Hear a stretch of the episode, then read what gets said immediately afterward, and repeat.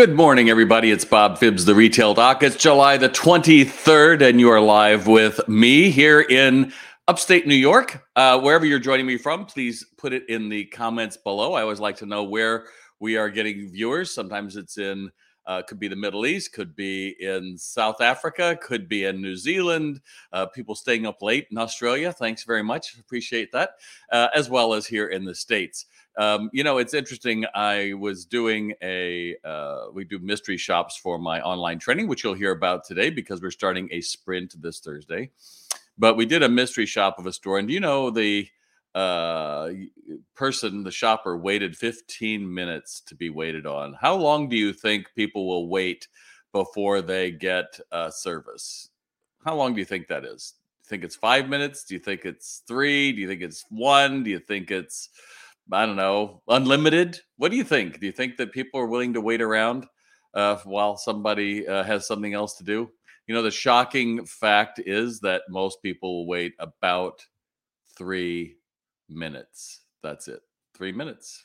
That's it. And you know who the people who want to wait the least are? What generation it would be? Any thoughts? No, actually, it's not Gen Z. It is the boomers. I know, shocking. Who do you think the most patient generation is? Yeah, it's Gen Z. Who would have thought? And uh, I think so many times we go through and, you know, in SalesRx, we, we bake in the idea that you need to do mystery shops because, frankly, what's the point if you don't know what they're doing on the sales floor? Why are you doing any of it, right? We have to hold people accountable. But uh, when I read further in this mystery shop, one of the most disquieting things was how the employees went from whatever the person was looking at to saying, oh, well, you could get this for half the price, it'd be just as good. People are selling from their own wallets at a record rate because most employers are not training them what to do or see the opportunities in what they can do. And I think what ends up happening is you end up limiting the money that you can make in your business, and then you pretty much bitch about it to all your friends about how awful it is to be a business owner. And that doesn't matter whether you're a big boy or a small girl or a big girl and a small boy or or whatever. I don't know where I was going with that. But the idea that a big or a small business uh, doesn't matter if you allow your employees to sell from their own wallets. So uh, that's right, Nancy. You got it. Uh, we would think it's boomers are the ones who are the uh, most patient, but it is indeed not. Hey, good morning, Heidi. Glad you're here today. Lori, I'm glad you're there. Ayaz, wonderful. Joanne, glad you're here. I'm going to answer your question as well. And uh, those of you who like what I have to say, give me a thumbs up, even if you watch this on the replay, because let's face it, a lot of us, uh, it's a beautiful summer day, are going out and doing things. That's why we're noticing people are talking about uh, travel once again. They're excitedly showing what they're doing because it's been three years, and a lot of us are saying, "Hey, if it all could end again, I'm going to get some time in in the sun or the beach or whatever it's going to be." So, those of you joining me live, I appreciate that. Uh, and I just want to let you know that this Wednesday I'm doing a webinar, Tuesday at 1 p.m. It's called Maximizing Retail Opportunities Unleash the Hidden Power of Your Store. So I'm going to be talking about the power of your data. I'm going to be talking about customer feedback optimization. I know what is that? And I'm also going to be sharing the orange principle of merchandising. I've never done this before, but I'll be explaining that. So I hope you'll tune in and I will put the link in. Uh, actually, I think I can do that now. Let's hope that I can uh, post a comment. Let's see if that works. There's your registration that you can. There it is. All right, good. So there it is. You can register for it there as well. All right, so let's get to your questions because we have some interesting questions today, and you want to get out to the beach. And uh, by the way, if you like what I have to say, do me a favor. Again, make sure that you give me some love, some applause, whatever it is on the platform you're watching. Joanne asks, How do you handle a customer that doesn't know boundaries and encroaches on another customer's comfort zone space? Uh, that's interesting because when I first read this uh, this morning, Joanne, I was thinking, like, how do I handle a customer who is invading your space? And you can simply say, Can you give me some space? Um, I'm not sure how to handle a customer that doesn't know the boundaries and encroaches on another customer's comfort zone space. Um, that's kind of an odd odd one to deal with, Joanne. But I think uh, it's always appropriate, especially after the pandemic, to just say, "Can you give me some space?" I don't know if you are wanting to get in between two customers, right? So you're thinking that some customer is encroaching on another customer's space. Uh, I wouldn't I wouldn't presume to get into that myself between two customers. But if it's between me and somebody else, I go, oh, can you give me a little space here?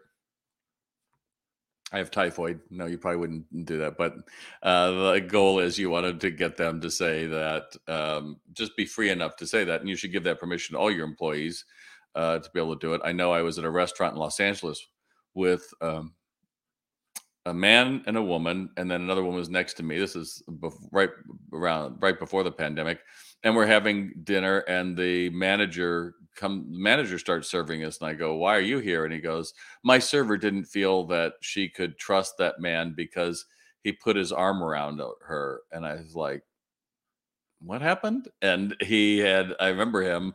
He as she was coming to the table, he was trying to read the list or whatever and he leaned in put his arm around and i was like wow you know it's a different world and um, she felt threatened and all sorts of things so she told her manager i think that probably went one way but quite simply you want to give your employees the ability to speak up if they feel like that's uh, encroaching. I hope that helps.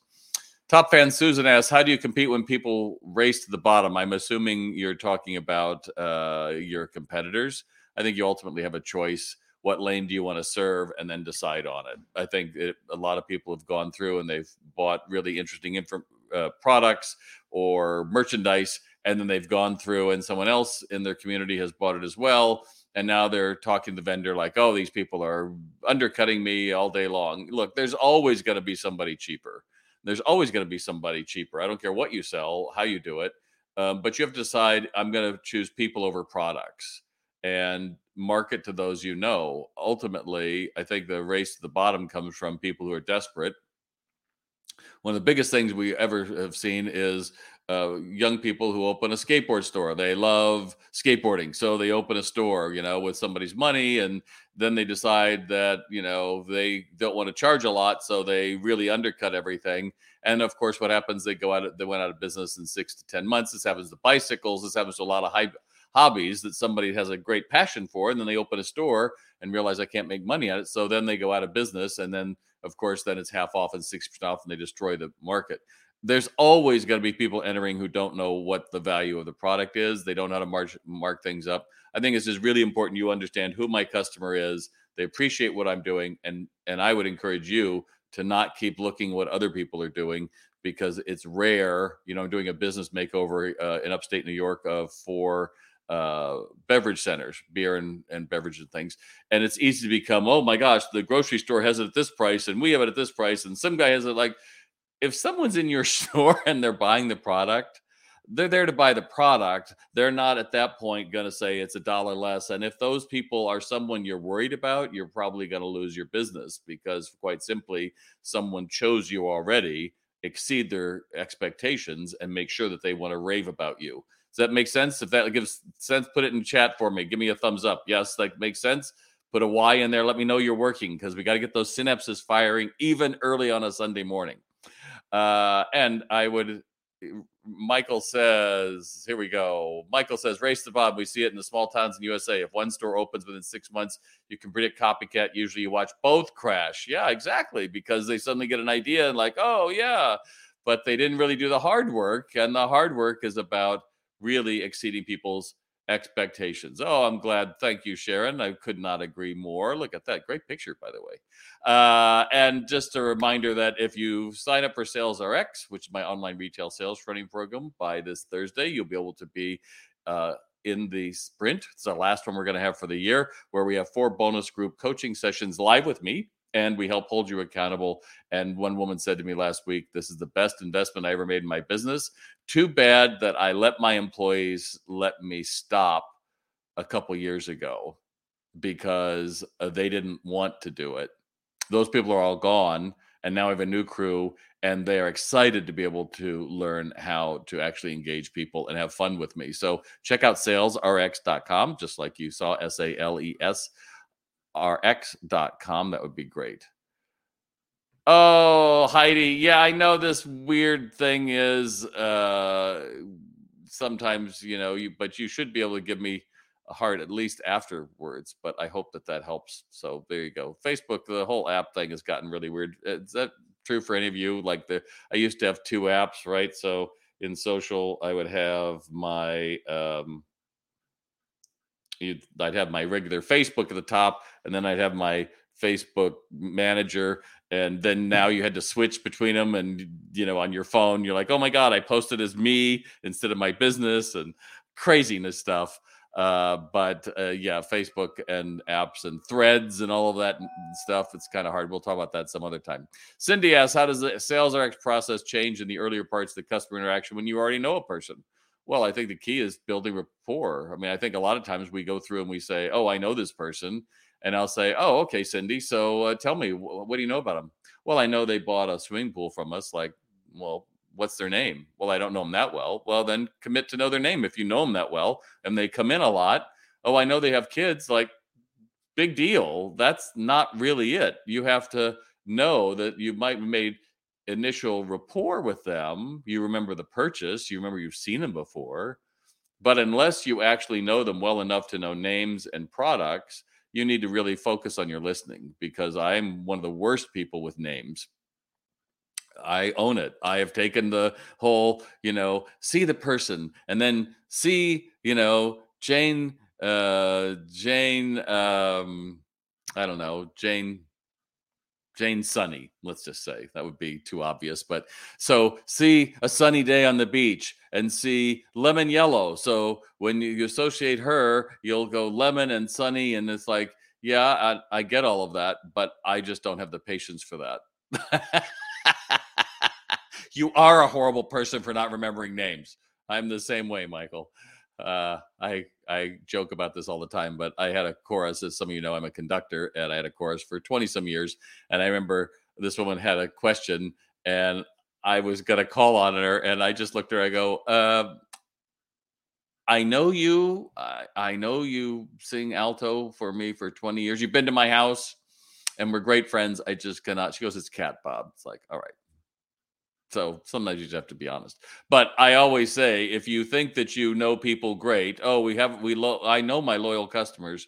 If you don't know them by first name, if you can't know what their car is, you don't know what you have in common, you don't remember the story that you shared with them, then you're probably not listening enough. So SalesRx helps with that because we give you tools for how to listen and uh, see things that let people open their hearts to to them. And one of the things that we hear over and over from our uh, people who use sales or actually actual associates is it made me better in my personal life because now I understand how do I talk to friends and make a back and forth conversation instead of just waiting to say something and they wait to say something. So I hope that helps. Jackie says, What do you think sales will be for this Christmas season? I think for the right retailers, it's going to be better than last year. I think clearly the consumer who has money is still shopping. Uh, as much as the pundits have been saying we're in a recession, deep hole any time now. Oh my God, the world is crashing. No one's buying. Oh my God, retail's dead.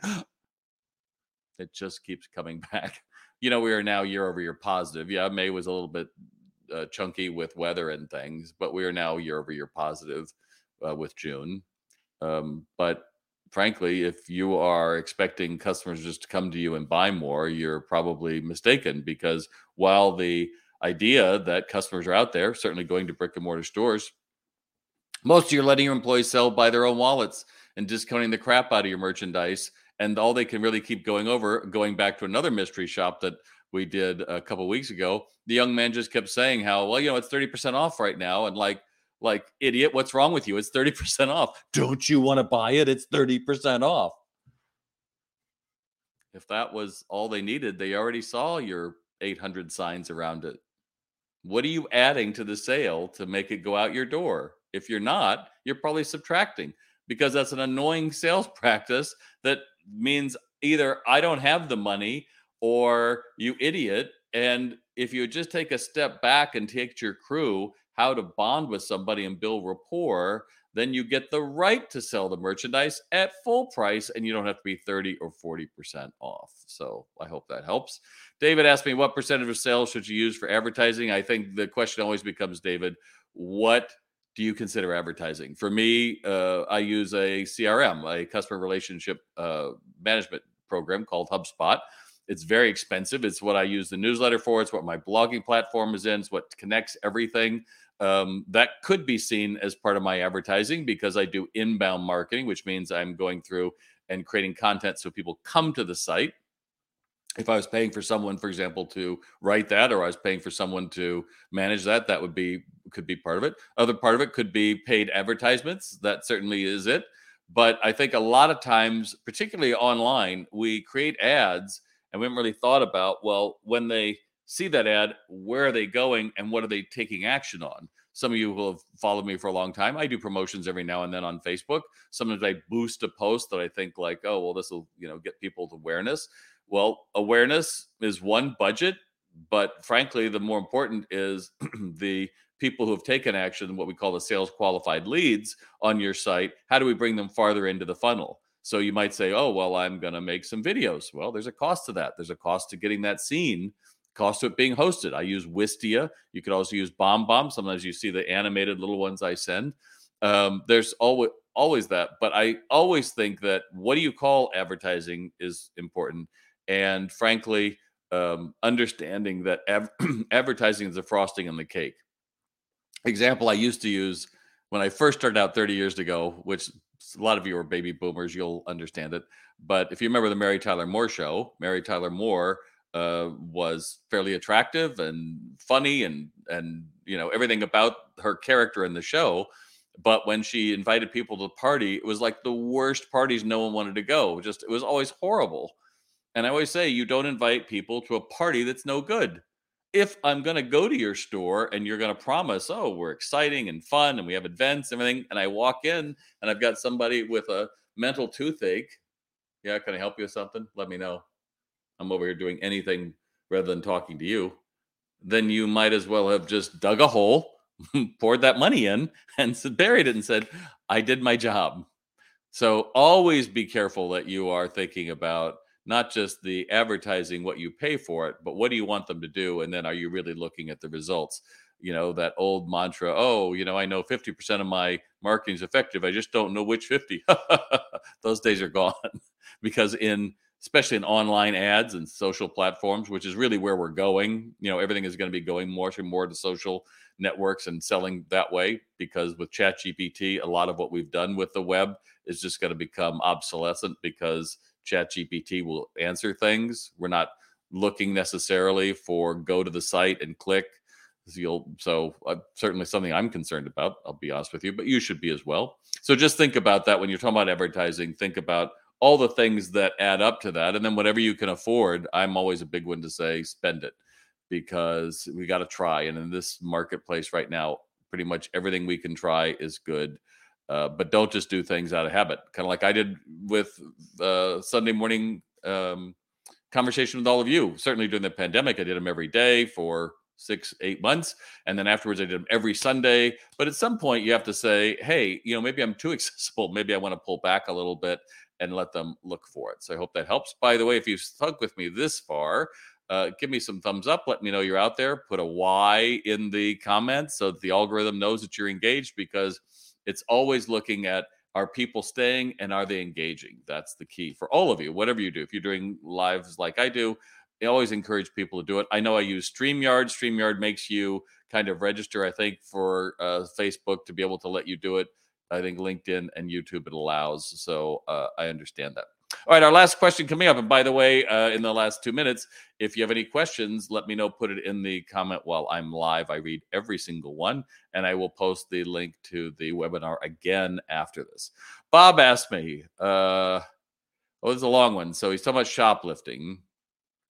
And he showed me this video uh, in Manhattan where they are locking up the ice cream uh, in stores with a padlock and of course that gets a lot of people to go oh my god what is the world coming to? Uh, and it gets me really upset of course it does. Um, uh, you know people like to say the law enforcement in my state in many states won't do anything uh, but give them a ticket. Look the reality is without sounding like tipper gore back in the 80s who said all the bad things were coming from rap music everywhere you go, if you watch a movie or a TV show, it's cool to see people ripping things off and you know screwing the man. And it doesn't matter if something big or something small; it's pervasive as well as it's easy. Ice cream they talked about with ice cream. If you rip it off, especially name brand, you take it, put it in a cooler, and you can sell it online to people in a hot summer day for a buck, and you make the money. you know, we can't tra- track all of that. So I understand it. The problem, what's happening is the more things get locked up, like when I go into my CVS now or Walgreens, you need to find somebody with a little scrunchie to unlock it. I wish they just allowed my app to unlock it and then I could take whatever it is. But you got to do what you got to do, and uh, theft is a big deal. But um, you know, blaming law enforcement, I don't think is the answer. Um, there's much more things that are going on around us than just say we need to put them in jail. Uh, you know, why is that allowed? So your question is, my question is, can you raise the customer service level so shoplifters will almost feel intimidated? And the answer is yes, Bob. And you know what? The most easy way to stop shoplifting is get your people out from behind the damn counter and go and look for the color of their eyes. You get that close and you suddenly become like, I'm being seen, I'm being watched. Now, it's not going to work for everybody. Uh, but you know, a lot of these grab and go things are isolated big box things, and then they've been told don't run after them. I still believe don't run after them because I don't want you to die for a pint of ice cream. But if you look at their eyes, it's a good chance that you have made a connection that this is a place that is not comfortable because there's a lot of other places out there they go steal from not like you who aren't going to notice it right i can't tell you how many stores i walk into and i'm like is anyone here and someone might be behind uh, out in the stock room or something, but they've gone down to one person coverage, and you're just like, wow, I could take pretty much anything I wanted. Of course, I'm not going to do it, but if you really want to go through Heidi, you've exactly got it. Heidi carries an awful lot of very expensive items, and she could easily be a grab and go person. But why do we go through and think the answer is I just need to call the cops more? Notice that people go through and they see you, they're going to be less willing to take things from you, right? Uh, Sharon says, You always make me think, do not always agree, but making me think is excellent. That's the whole point, Sharon. If I can get you to think, then I my job is done. I love that. I love that. And finally, another Sharon says, so true. Where are the associates? Doors are empty. Is it hard to find workers? It is hard to find workers. Let's make let's make no bones about it. But I think this idea that we can just spread the table out in our stores and people, honest people, will, uh, you know, be honest.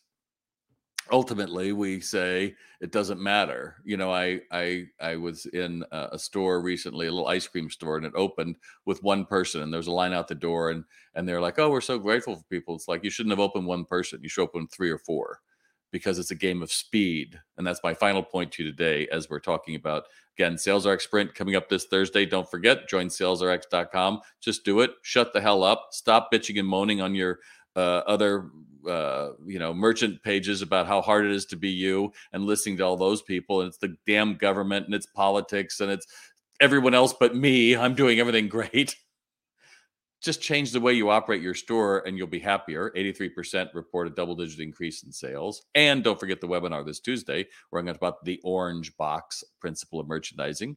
But uh, it's about speed, all about speed. I started this broadcast today talking about the average person will wait no more than three minutes. That's baby boomers before they're, they are out.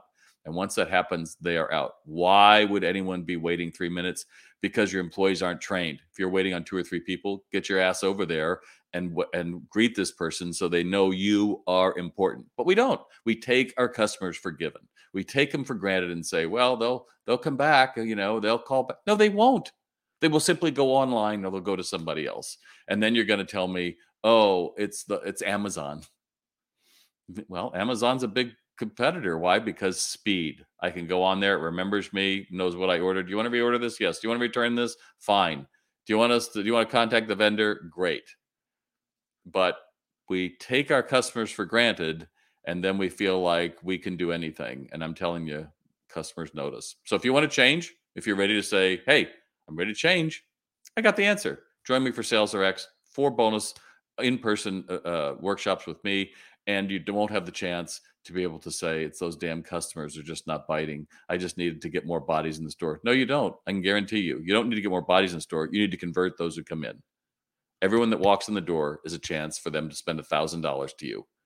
If you don't think that, then you're going to limit your ability and you're going to limit the way that you look at selling and you're going to say, I don't want to sell. I don't want to be salesy. Great, then starve. Because there's plenty of people out there, plenty of boutiques opening around you who understand I've got to make somebody else's day before they're going to make my day. And with that, I'm Bob Phibbs, the retail doc. Little kick in the side parts if you if you watch me the whole 24 minutes. And I appreciate you because you're out there trying to figure out every day how do I do better. If I can be a partner with you, that's great. And uh, I appreciate you joining me today. Thanks so much.